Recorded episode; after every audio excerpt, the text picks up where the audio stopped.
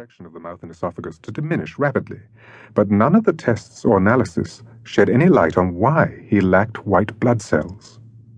In the Department of Infectious Diseases at the UCLA hospital, Ted Peters soon became the enigma in room 516.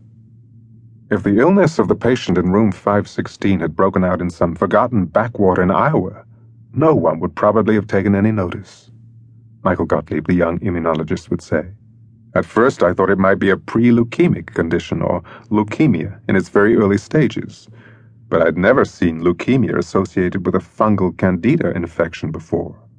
Then I considered a severe disorder of the intestinal flora, possibly caused by excessive consumption of antibiotics, something which sometimes occurs in homosexuals who are hyperactive and who are therefore particularly exposed to sexually transmitted diseases.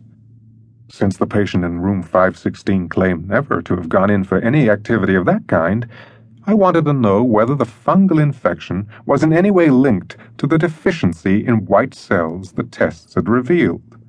The illness of the patient did not seem to correspond to any criteria known to date. It was then that Michael Gottlieb had the idea of entrusting a sample of Ted Peters' blood to the biologist, Bob Schroff a 28 year old redhead who was working on a program of revolutionary experiments.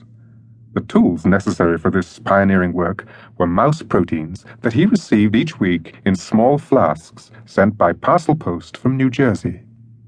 These proteins bore the scientific name of monoclonal antibodies. A discovery in a British laboratory had rendered them capable of interacting with all the different varieties of white cells called lymphocytes. This was remarkable because far from being one homogeneous category, these white cells, responsible for defending the organism against external attack, are made up of several different groups and subgroups, a fact that makes identification of them singularly complicated. Three days after Bob Schroff had received the blood sample from the patient in room 516, his gangling form appeared in the doorway of Michael Gottlieb's small laboratory. What did you find? asked Gottlieb impatiently that your number 516 is an extremely interesting case. I've never seen anything like it. He has hardly any T4 lymphocytes left, but the number of his T8s is unbelievably high. Michael Gottlieb grimaced. T4. Why had his patient lost the orchestral leaders of his immune system? And T8s? Why, on the other hand, had his